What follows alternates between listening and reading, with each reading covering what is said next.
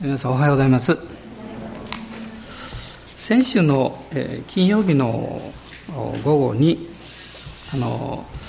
相生にありますあのブドウの木という素敵な喫茶店を訪問いたしましてそこで、えー、少し御言葉をあのお分かりする機会がありました。でその後新幹線で帰ってきたんですけどその新幹線の中でふっとですねあそうだお土産にいただいた中にコーヒーのボトルがあったなと思って何気なく出して飲みましてえっと思いました、えー、濃縮と書いておりましてあの、まあ、相変わらず慌てもんでですね、ま、ただあのスウェーデンで、ね、もう濃いコーヒーをしょっちゅう飲んでおりましたので、えー、そんなにショックはなかったんですけども、えー、でもやっぱり濃いものは濃いなと思いましたけど 美味しいんですけれどもね、まあ、そんな、えー、夏早々、え、失敗をしておりまして先週はあのざるそばのあのこう入れるあれなんていうんですか薬味っていうんですか。それは天ぷらの方に入れてしまいましてですね。それで天ぷらを食べたらちょっと味が 濃かったり、えー、結構楽しみながらこの暑い夏をスタートしております。で皆さんどうですか？大人の方に先週こんな失敗したけどねってありますか、えー、失敗するのは楽しいですね。この教会の礼拝に来てますとだんだん不真面目になるような気がするという人がいますけどもあの、まあ、本当にそれはあの楽しいことだと思います。で今日はあのローマ人の手紙の8章の26節から28節まで一緒にまず読みたいと思います。ローマ人の手紙の8章の26節から28節です。ご一緒にどうぞお読みになってください。御霊も同じようにして弱い私たちを助けてくださいます。私たちはどのように祈ったらよいかわからないのですが御霊ご自身が言いようもない深いうめきによって私たちのために取りなしてくださいます。人間の心を探り極める方は御霊の思いが何かをよく知っておられます。なぜなら御霊は神の御心に従って生徒のために取りなしをしてくださるからです。神を愛する人々すなわち神のご計画に従って召された人々のためには神が全てのことを働かせて益としてくださることを私たちは知っています、まあ、今朝は御霊の思いということについて、えー、聖書から見ていきたいと思っています。まあ、人間というのは思いを持っているわけです。その思いを語りクリスチャンの場合はその思いをこう祈るんですね。で聖書を見ると御霊も思いを持っていらっしゃって、え、この同じ8章の6節を見ると、え、御霊の思いは命と平安です。というふうに書かれています。ですから精霊様に導かれる精霊に満たされた時にはこの特質というのが必ずあるんですね。命と平安。命というのは別の言い方をするとその人を生かしていくものです。で反対のことはね例えば裁くとか、あの厳しくあの不必要にですよ。厳しく取り扱うとか、まあ、傷つけてしまう。これは命の反対です。でも精霊の働きというのはその人を生かしていきます。そしてその思いに平安がきやがてこの喜びがやってきます。そうするとそのおのずとその人は希望を持って前向きに生きるようになるんです。あの毎週、えー、いろんな方たちとこのお会いする中でですねあの改めて福音というのは力があるなと思うんですね、まあ、福音の中心は今日の御言葉にありましたようにあの、えー、中古で読みましたようにねあの十字架ですね。その十字架を信じた人の人生というのはもう共通してですね必ず明るくなります。これ特徴だと思うんですね、えー、先日あるところでこんなこういう話しました。イエス様にその人生をお任せして祈るとね力が与えられる。そうするともうすぐにもう敵面ですね。すぐに印が現れる。2つ。1つは顔が明るくなる。ね。えー、ちょっと大人にそのお顔をご覧になってですね今の顔と帰る時の顔がどう変わってくるか。自分の顔見えませんからねこれね。もう一つあるんです。お腹すくんです。はい。恵まれたらお腹すくんです。だからあの礼拝終わってからものすごくお腹すいたっていう人はですね、えー、単なる空腹だけじゃなくって、えー、神様の恵みもあるんですね。いやこれはもう冗談じゃなくって、えー、ハンナという人を見るとそう書いてますね。彼女はもう悲しんで、えー、すごい辛い経験しましたからそのあのペニンナにいじめられてでその後あの祈って精霊に満たされた時にもうねあの大祭司のエリがあのちょっと気が付かなかったぐらい彼女はもう酔っ払ったほど精霊に満たされたんですね。そしてあのその後を読みますとねこう書いてますね。彼女の顔は以前のようではなかった。ってこう書いてます。でそのところにハンナは帰って食事をしって書いてあるんです。でわざわざそういう人書いてる理由はですねその前はもういじめられて精神的に苦しかったから食事ができなかったんですね。あの皆さんどうですか？もう今憂鬱で憂鬱でしょうがないからもうお腹空いてしょうがないっていう人あんまりいないと思うんですよね。あの憂鬱になると食べられなくなるんですよ通常は。でもあの嬉しくなると「大丈夫よその問題解決したよ」とパッと「あ食べよう」とか思ってですねもう急に元気が出てくる。まあ私のこの霊的な状態と心の状態と、まあ、体の状態というのは本当にこう、えー、結びついてるなと改めて思うんですね。で今日読みましたこの箇所の中に「御霊の働き」ということがまあ出てくるんですがあのここにこの御霊の思いがある。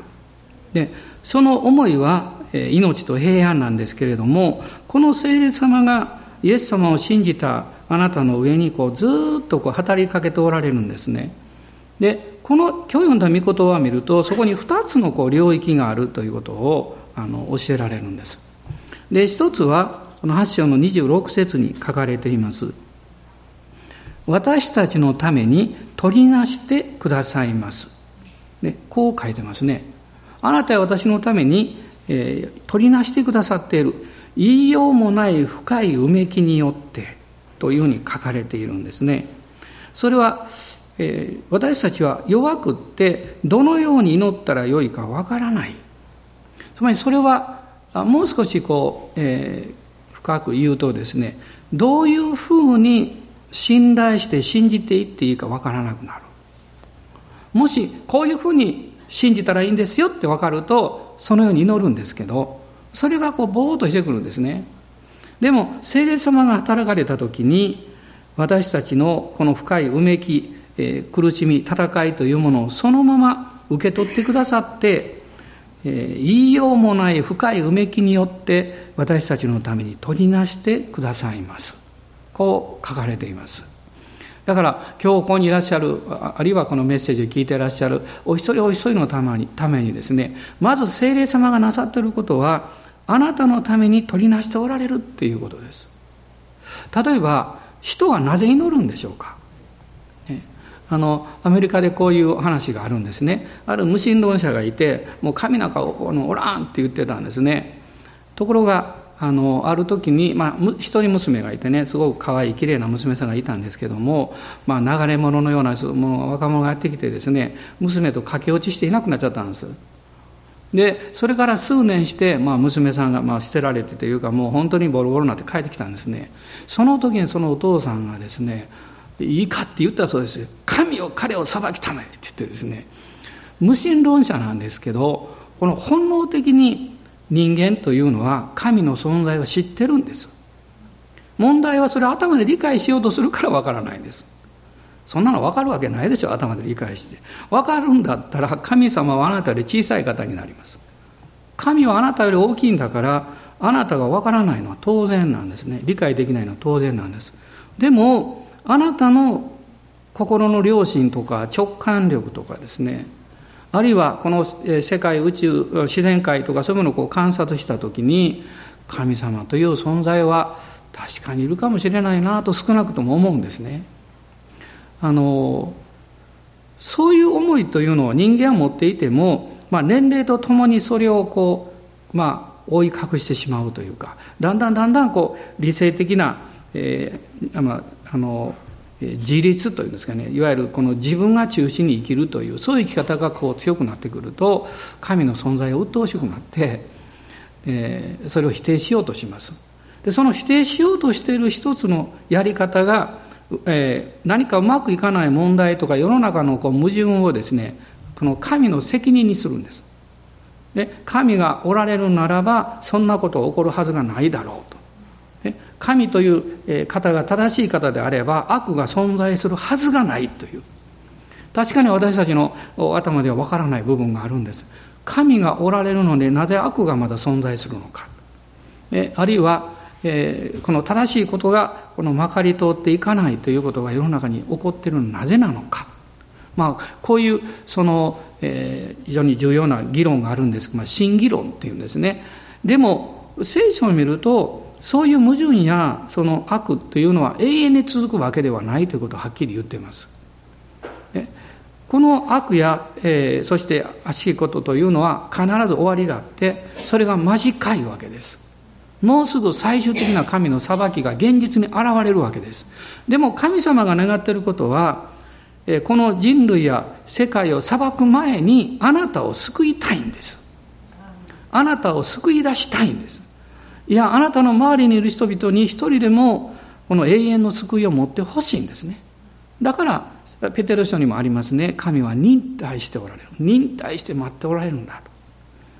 まあ、そこに神様の憐れみと愛があるわけです。でもそういう状況にあっても、人の心の中には祈りがあります。なぜ人は祈るんだろうか。これはあのクリスチャンとかノンクリスチャンは全く関係ないですね。同じあの理由があるんです。一つは、この人生には多くの悩みや苦しみがあるからです。この人生の現実というのがあるので、人は祈らざるを得なくなるんですね。あのえー、詩篇のごめんなさいピリピ人の手紙の4章の6節から7節のところを読んでいただけますでしょうか。ピリピ人の手紙の4章の6節と7節です。実はどのようにしたらいいのかということをここで、聖書は語っているんですが、ご一緒に読んでください何も思い煩わないであらゆる場合に感謝を持って捧げる祈りと願いによってあなた方の願い事を神に知っていただきなさい。そうすれば人のすべての考えに勝る神の平安があなた方の心と思いをキリストイエスにあって守ってくれます。神様はあなたの心の中にやってくる不安とか思い煩いとか恐れとかそういうものを取り除きたいといつも願っておられるんですね。でもそのためにどうしたらいいかっていうと聖書はそのあなたの持ってるさまざまなことその思いをですね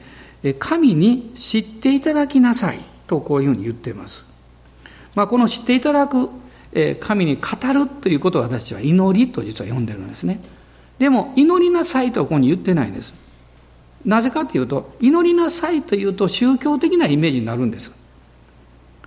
あの知ってもらうというのは相談なんですね。で相談というのはその自分の権威の上の人に何かこう恋願うというかそんなことじゃないんです。まるで友のように心を開いて分かち合うことができるということです。あのいろんなこう宗教やあの信仰の在り方があると思うんですが、まあ、いわゆる一般的に言うこうキリスト教クリスチャンの祈りというのは面白いんですね。こういうふうに祈らなきゃいけないという方がないんですね。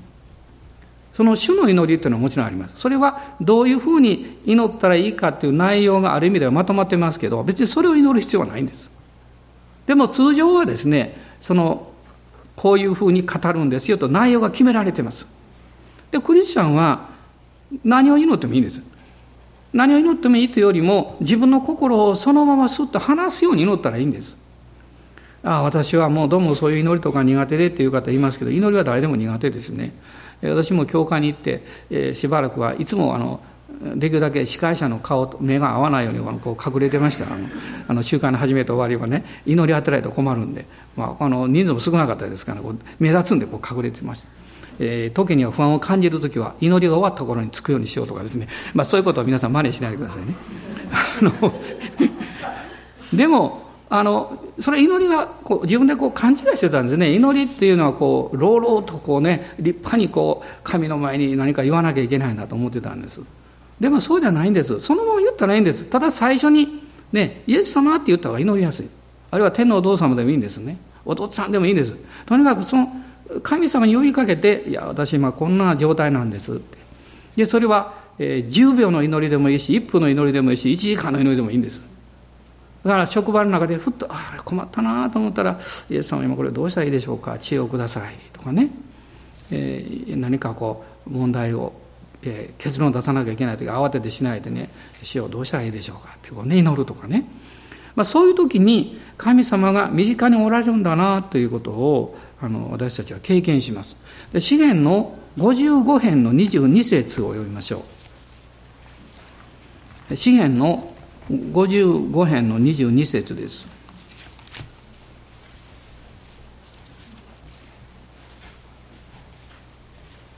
55編の2節はい。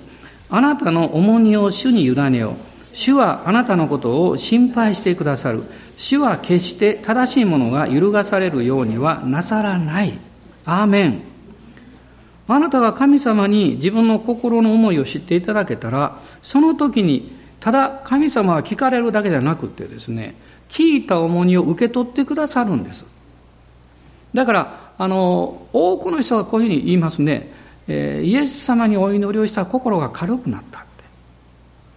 あのまだ神様のことよくわからないけどその自分の心の中にあることをこう話したらねすごく心の中が明るくなった。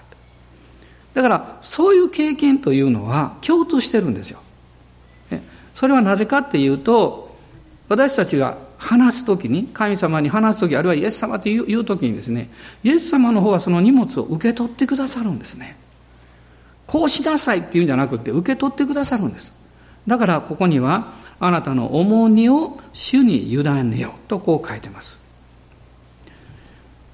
えそしてこの2つ目の理由はですね人間というのは誰でもこの生きる意味について求めてるからです。で第一のことはね、まあ、人生の現実があるから生活があるから人生が大変だから人は祈り出します。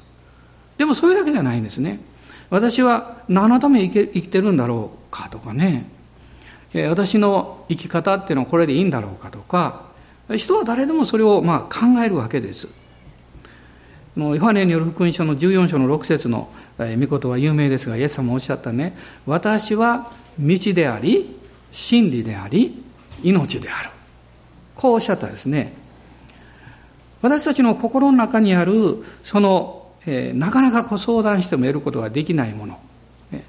あのイスラエルのあのピーター先生っていう方のねここの教会に、まあ、何回も来られたことあるんですけども彼はあのアメリカで、まあ、日系の方ですねあの方はねアメリカで、えー、クリスチャンになる前ですねなる前に彼の友人が彼のところに来まして、えー、と3ヶ月言ったかな？3ヶ月かなんかその期間を決めてねその期間の中に自分の人生が何のためになるのか答えを見出すことができなかったら自殺するって言ったんですね。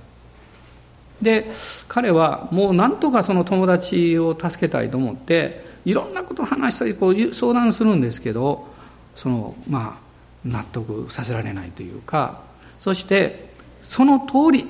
3ヶ月目に銃で自殺するんですね。友が。もう彼はその時ものすごいショックを受けてですね、まあ、自分のもう町からしばらくも離れてもうどうしていいか分かんないと、まあ、そういう状況の中で、え実はまあ家庭集会のようなところに導かれていってクリスチャンになるんです、まあ、あと日本にも宣教師に来られて奥様がユダヤ人の方ですから、まあ、あの23年後ですかね今イスラエルに移住なさってねあの、えー北の方ですかね、まあ、そこを中心にして、まあ、今世界中こう活躍してらっしゃいますけど。でもそういう問題というのは誰でもあります、まあ、先月ここに来たガブリオル先生はもうそうでした。彼はスウェーデン人ですね、まあ、今回ちょっと私会えなかったんですけどその彼はですね実は18歳か19歳の時にもう自分の人生が嫌になってね自殺しようと思って自転車で森に向かって行ったんですね。でその途中に看板がサインボードがあってあのその看板にですね、えー、答えはキリストにあるってなんかそんなことが書いてあって彼はまあ死ぬ前に一度教会に行ってみようということで教会に行ってクリスチャンになったんです。あのそこまで追い詰めるとられるという人はそんなに多くはないかもしれません。でも多かれ少なかれですね人はみんな心の中に自分の人生は何なんだろうってあるんです。え年を取ったら分かるのかってそんなことないですよ。年取っても分からないですよ。そのそれは自分の中で答えを考えて得れるようなものでもないしあるいは誰かが哲学的にそれをこう論理的にまとめたそれが答えにもならないんですね。答えそのものが来ないといけないんです。イエス・キリストは答えそのものなんです。だからクリスチャンになるというのはキリストの教えを信じることじゃないんです。キリストを信じることです。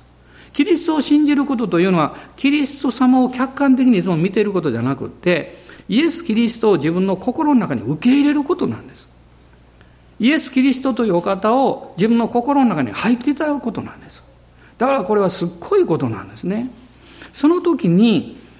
キリストがあなたの心の中にお入りになる時に、あなたの知性、あなたの理性、あるいはあなたの感覚がどうであろうが関係なくですね、あなたの人生の真っ只中にキリストが来られるわけですから、あなたの生き方っていうのは変わるわけです。あの、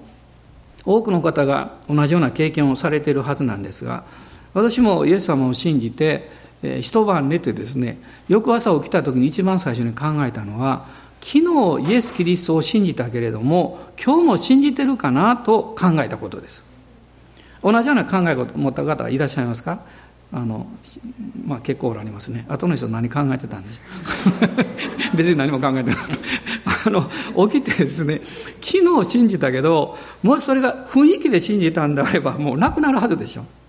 であるいは昨日の、昨日信じた時はちょっと辛いこともあったしねって、でもそれが一晩寝たらもうなくなっちゃったら、もう信じる必要がなくなってるかもわかんないですよ。ところが、朝起きて自分に問いかけると、やっぱり信じてるんですよ。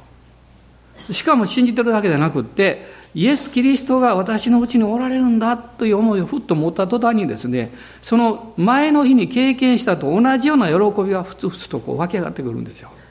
なんか嬉しくなるんですよ。でもまあ私はまだあの天の弱で、えー、なんというか素直でなかったので嬉しいんですけど親の顔見た時だけ難しい顔してました。で横向いたらまたニコニコして。なんか自分がですね嬉しくなったことを人に見られるのが照れくさいというかね。そういう時期もあったんです、ね、でもその事実は隠しても絶対変わらないんですよ。喜んでる人はその目が違うんです。目が喜んでるんです。別にこのへの字型って意味じゃなくてです、ね、そのなんかこう輝いてる。なんか輝いてるんですね。隠せないですよ。神様はあなたの中に喜びと命をくださるわけだからそれがキリストの十字架によってあなたのあなたが自分で理解しているよりもあなたの心の良心は私の罪は許されなきゃいけないと叫んでるんです。私の問題は本当にあなたの心の良心が叫んでるその叫んでるほど頭の方は理解していないということなんです。でもその自分のいろんな理屈を横に置くとですね内側の声が聞こえてくるんですよ。ああ信じる方が素直だなと思うんです、ね、信じイエス様のこの十字架の贖いというものその罪の許しの十字架というものがこれ確実であるんであれば信じたら変わるはずなんです。あの、こういう言い方あまりしなくて、あの、しない方がいいかもしれませんけどね、信じて、それは嘘でも別に損にならないから信じてくださいという、たまに言うこともあるんです。でも本当はそんな軽いものじゃないんですけど、でもそれは事実なんです。いや、私はいろんな宗教を信じてるんで、いやそのそれだけで、そのままで信じてもいいんでしょうかっていう方もいらっしゃいます。ね、私はですね、まずイエス様を信じたらいいですと言います。ね、イエス様を信じてイエス様が救い主であってあの神様の平安や喜びをくださるという経験をしたら今まで自分が信じてきたことや受け入れてきたことを自然に手放すようになります。そうでなかったら、えー、何か、えー、これは間違ってるとかですね、えー、これはいらないとか分かってからだったらそんなものはいつまでたっても分かりませんよ、ね、それはあの食べるものを目の前に置きながら食べないで味を考えるのと同じことです。そうすると見た感じでしか、ね、考えられないんですよ。食べれば分かるわけですよ。あ美味しいやん。って分かるわけですよね。あの、えー、ちょっとスウェーデンに行ってしばらくした時に、えー、ある方が私に聞きました。先生ご飯食べたくなりませんか？って聞かれました。私正直ね全然思わなかった。なぜかっていうと新じゃががたくさんあったからですね。私じゃがいも大好きだから。これ美味しいわ。と思ってですね。もうそれを食べてる間は ご飯のこと忘れてました。ところがある時にある人に新潟のコシヒカリの話をしたんです。新潟行くって言うから新潟に行ったらあのおにぎり屋さんっていうのいろいろあるからそこのおにぎり美味しいですよ。新潟途端になんか食べたくなってですね。思い出してね。やっぱり内側に思うことが自分の心を支配していくんだなと改めて思いました、ね、今礼拝なのにもうおにぎりがポッと浮かんできた人いるでしょ。ね、それでもいいんです。でイエス様は私たちのその生活の必要も全部ご存知ですけども一番の必要はあなたが十分に自覚していないあなたの重要な問題が何かを知っておられるということなんですよ。これが重要なんですね。例えば大人は子供がまだ理解していない重要な問題を知ってるんです。それを子供に言っても子供は分からないでしょ。そういうことを経験していないしそういうことに直面していないから。でもだんだん年齢とともにそれを直面してくるんですよね。神様はそれをちゃんと知ってるんです。であなたの人生のできるだけ早い時期にその、まあ、答えというよりもそれを何ていうかそれにこう直面していける力をくださろうとしてるんですよ。だからそれは教えじゃないんです。命なんですね。イエス様はですから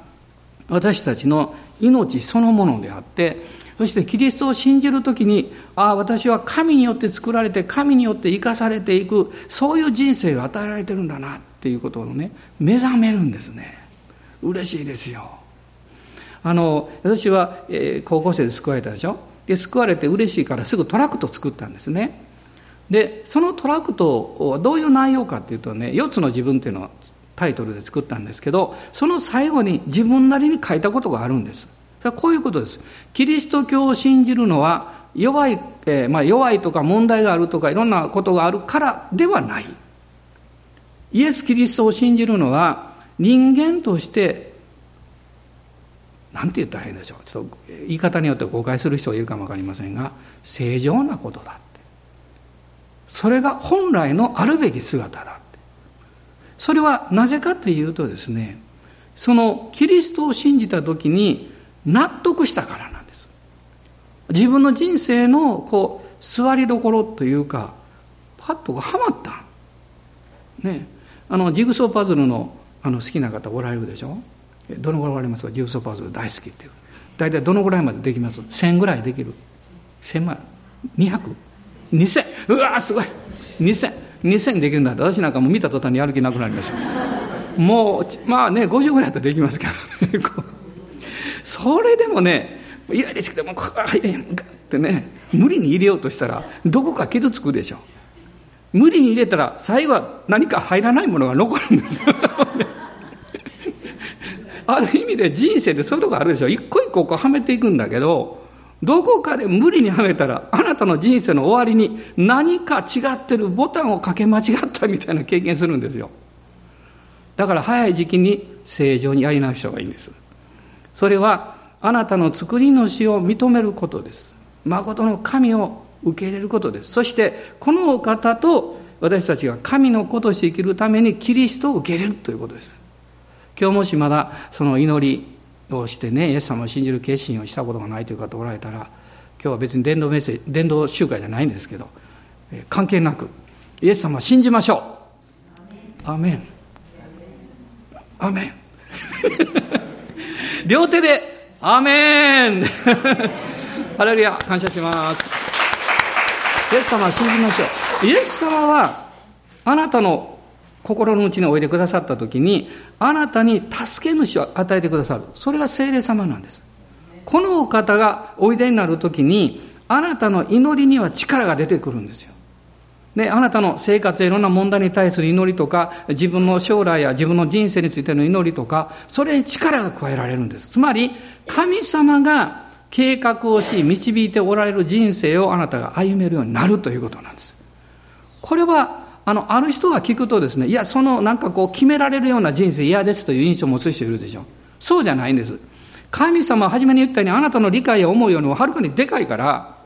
そんな決められるようなちっぽけな人生じゃないですよ。下手をすると、なんでそんなこと起こるんですかって文句言いたくなるぐらいわからないこと起こるんです。でもそれが楽しいんです。ね、それがもうだんだん分かってくる、初めのうちは嫌なんですけどね。初めのうちは嫌なんですけど、だんだん分かってくるんです。神様は私が考えている以上に最高のことをちゃんと準備してくださっていたと分かるんですよ。そういう生き方があるんですね。まあ、もう一つのこの祈りの理由、人間が祈る理由はですね、その人生の価値というものを確認したいんです。その自分が歩んできた道のりっていうのは誰でもあるわけで、でもそれが良かったなと思える時というのはその価値を発見してるんです。で、他の人がどういうふうにあの価値判断しようか関係なくですね、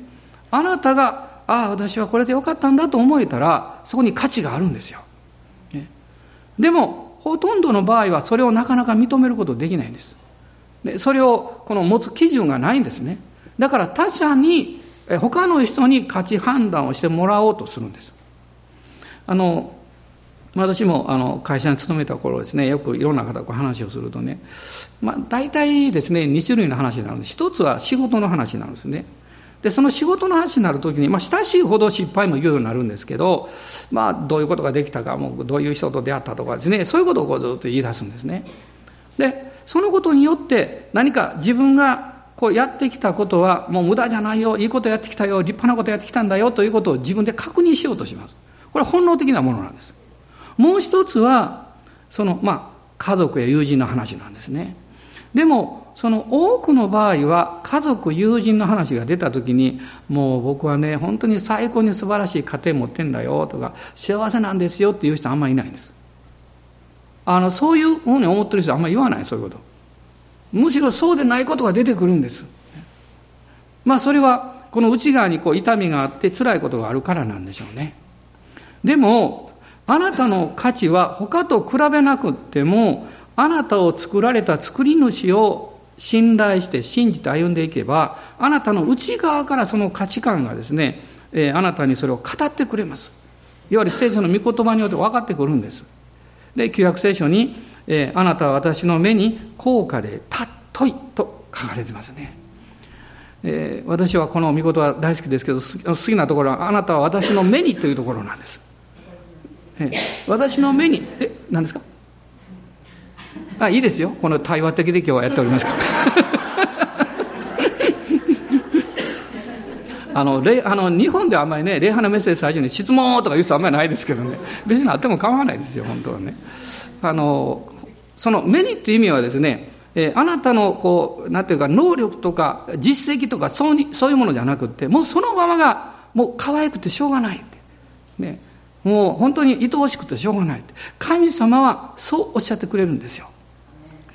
そうおっしゃってくださるんです。そうすると、ああ、自分は自分の価値に目覚めていなかったなと気がつくんですね。自分の値打ちに目覚めていなかった。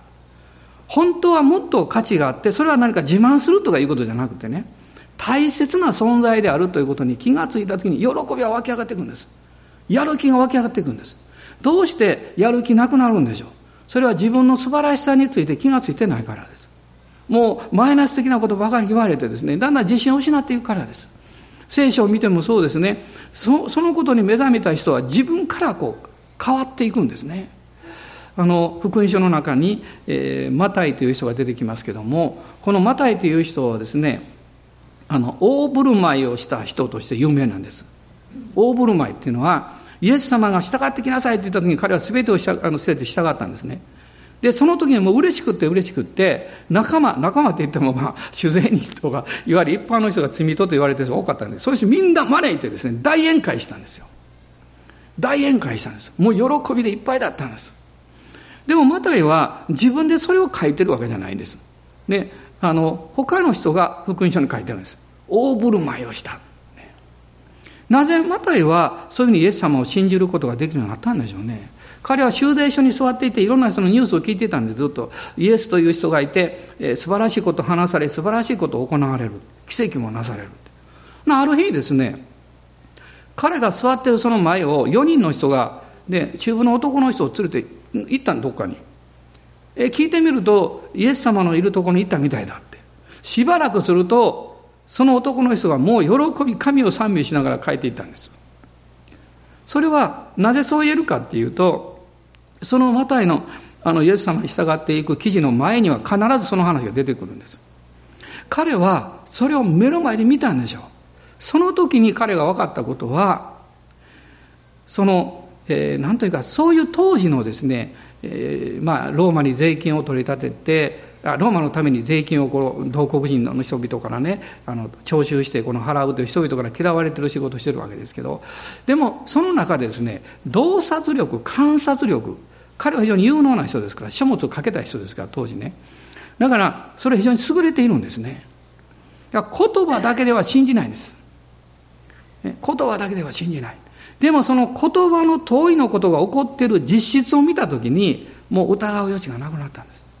だからもう喜びを経験したんですおそらく皆さんの中にもそういう性格の方いるでしょういくらいいこと言ってもらえてもねいいかもしれんけどそれはお話で終わっておきますってでも今日は話で終わってほしくないんです。ね、そうじゃないんです。私別にあの講演会するためにこう立ってるわけじゃないんです。私はここに立ってるのは、聖書の御言は生きて働いてるんですよって、イエス様今もおられるんですよ。あなたはそのままでは大変な状態になるんですよって言ってるんです。あ脅迫してるんじゃないんですよ。そうじゃなくてですね。そうじゃなくて、ね、永遠の救いに入れないという大変なことが将来起こるんですよと言ってるんです。だからイエス様は信じましょうって、ね、マタイはその後イエス様を信じて弟子になりましたマタイはあのガリラヤの方ですからあの北の方に、ね、そこでクリスチャンになったんですよ要するにね。ところが南の方でその噂を聞いた人がいたんです。彼はいつかそのイエス様が来られるということを期待していたんです。ある日ニュースがやってきてその自分の町にイエス様がもうすぐ来られるって。彼はエリコに住んでました。そしてイエス様が来られるのを聞いてもう大群衆がやってきた時にまあ自分はですねあの直接会えない状況があったのでであの桑の木に登ってこっそり見てたんですね。彼はザーカイという人です。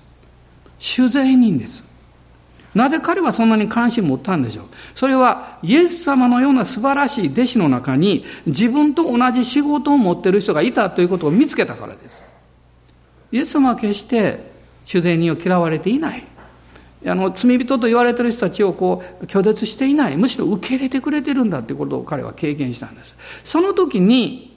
自分彼自身の内側にずっと持っていた自分の人生は何なのか。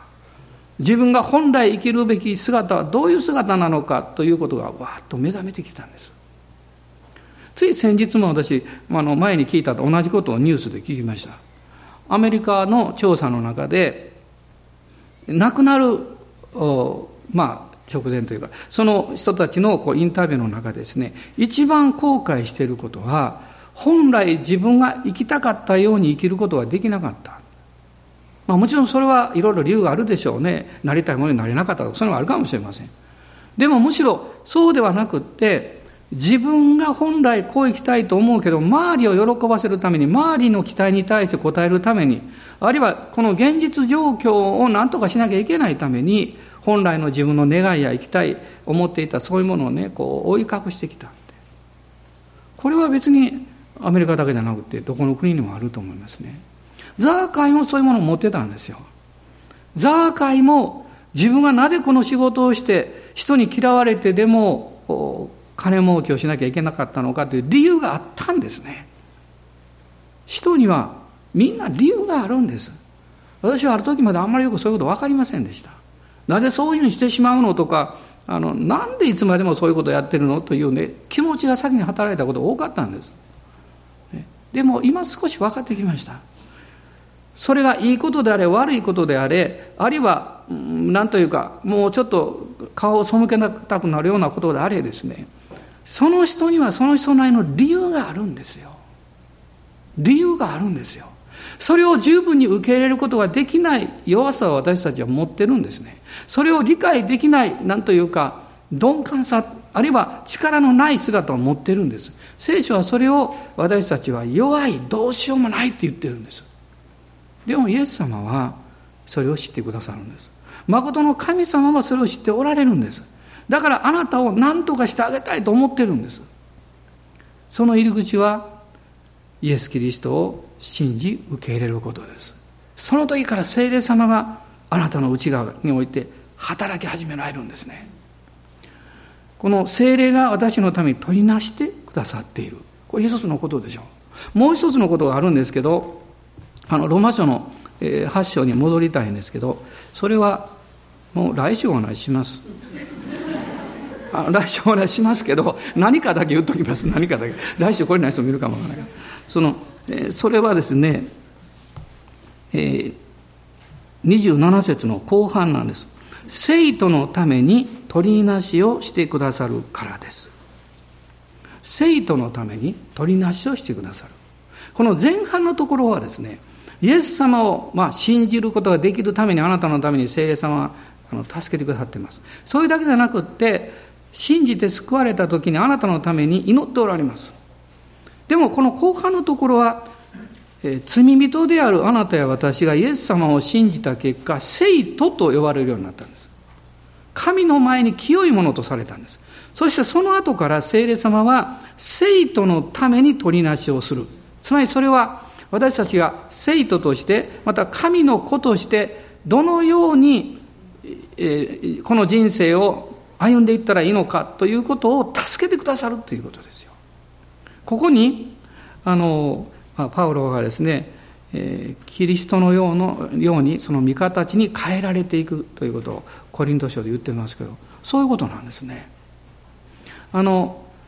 えーと、皆さんはあの自分の将来というのをねあの考えた時にですねいやもうそんな考える年齢過ぎたっていう人もいるかも分かりませんけどねそれでもそんなことないですよ。いくらでもありますよ。私も考えますね。私ね青年の頃にねこういうことを考えたん自分が年をいった時にどんなおじいちゃんになったらいいのかなって考えたことあるんです。ね女性を見た時にあ素敵なおばあちゃんやなって女性であればこういうおばあちゃんになったらいいだろうなとかね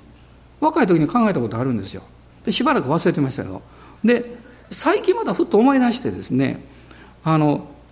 その時と今とは違うんですね。その時はそういうこういうふうになれたらいいなと思ってたんです。今は違うんです。なろうと思っても無理やなというのが分かってきたのでですね。分かってきたのでそうじゃなくってイエス様にしっかりつながっていると神様の恵みによって変えてくださるんだなと分かってきたんです。アメでしょうか？ねえあなたも素敵なおじいちゃんになりますよ。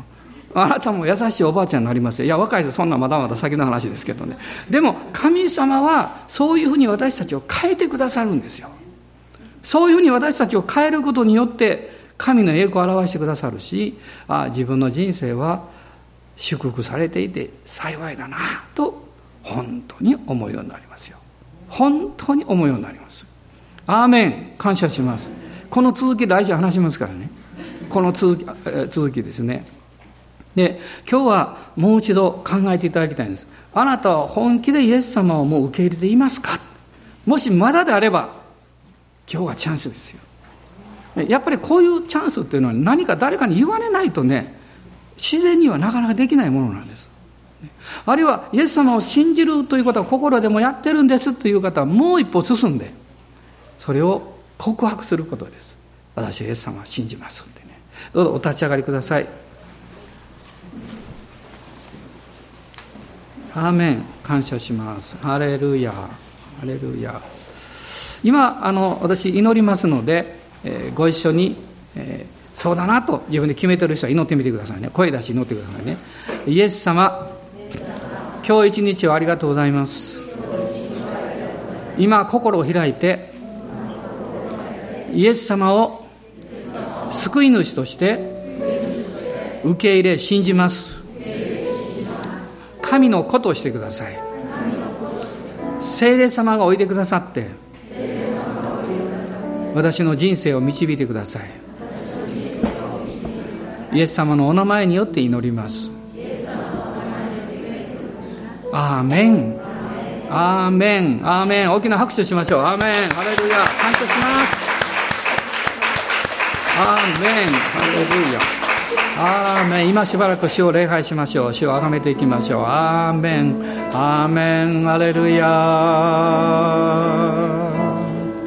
おーアレルヤ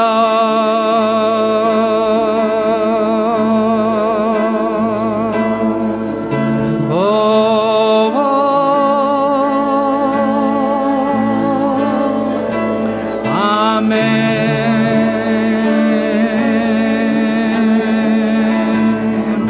ン精霊の風が爽やかな風が吹いています。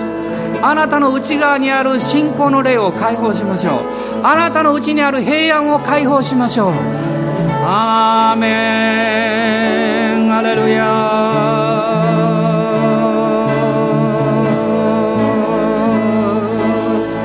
オーラがサラバラララシャンバラララスローリ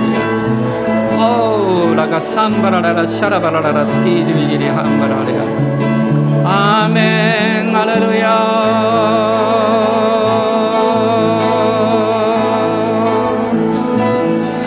安の川が流れると思い煩いや心配事はおのずと逃げ去っていきます。主が勝利をしてくださいましたからあなたのうちにおられる方はこの世のものよりも強い方です。アーメン。アレルヤ。あなたが信じられなくっても主がその方の上に手を置いておられるということを信じましょう。どんなに遠くいてもどんなに離れていても神がその人の上に働いてくださることを信じましょう。アーメン。アレルヤオーリビリビリガララサンバラララスローリア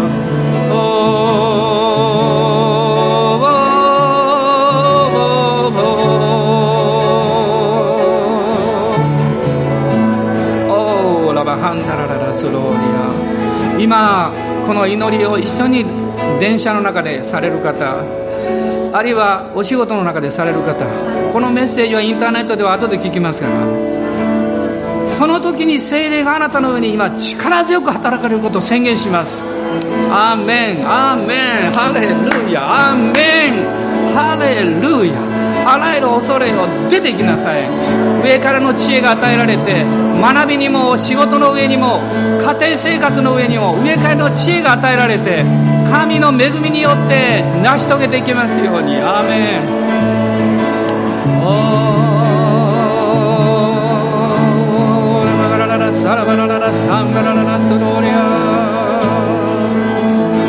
お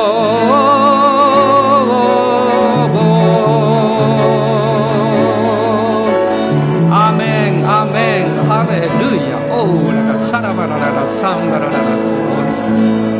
リア皆を掲げて。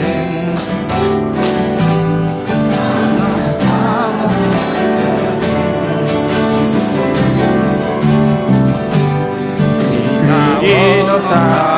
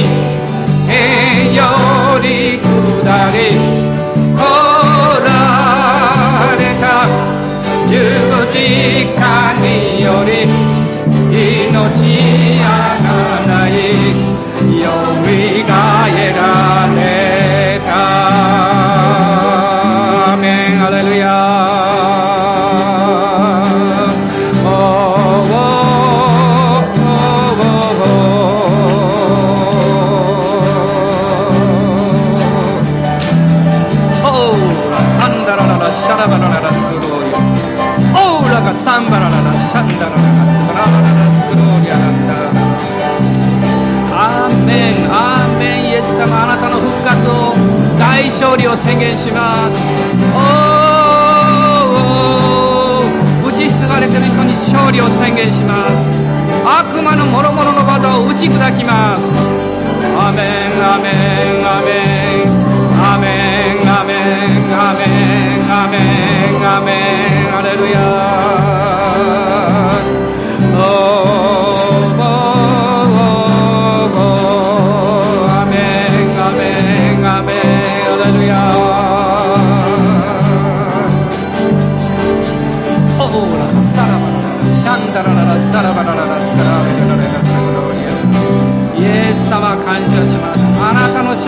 Amen, amen,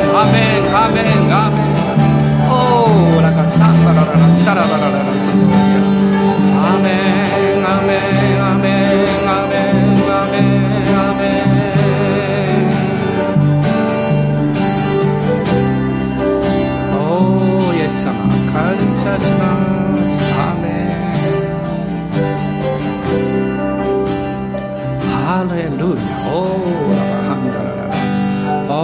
主がどうぞ一人一人に勇気を与えてください。信じる勇気を与えてください。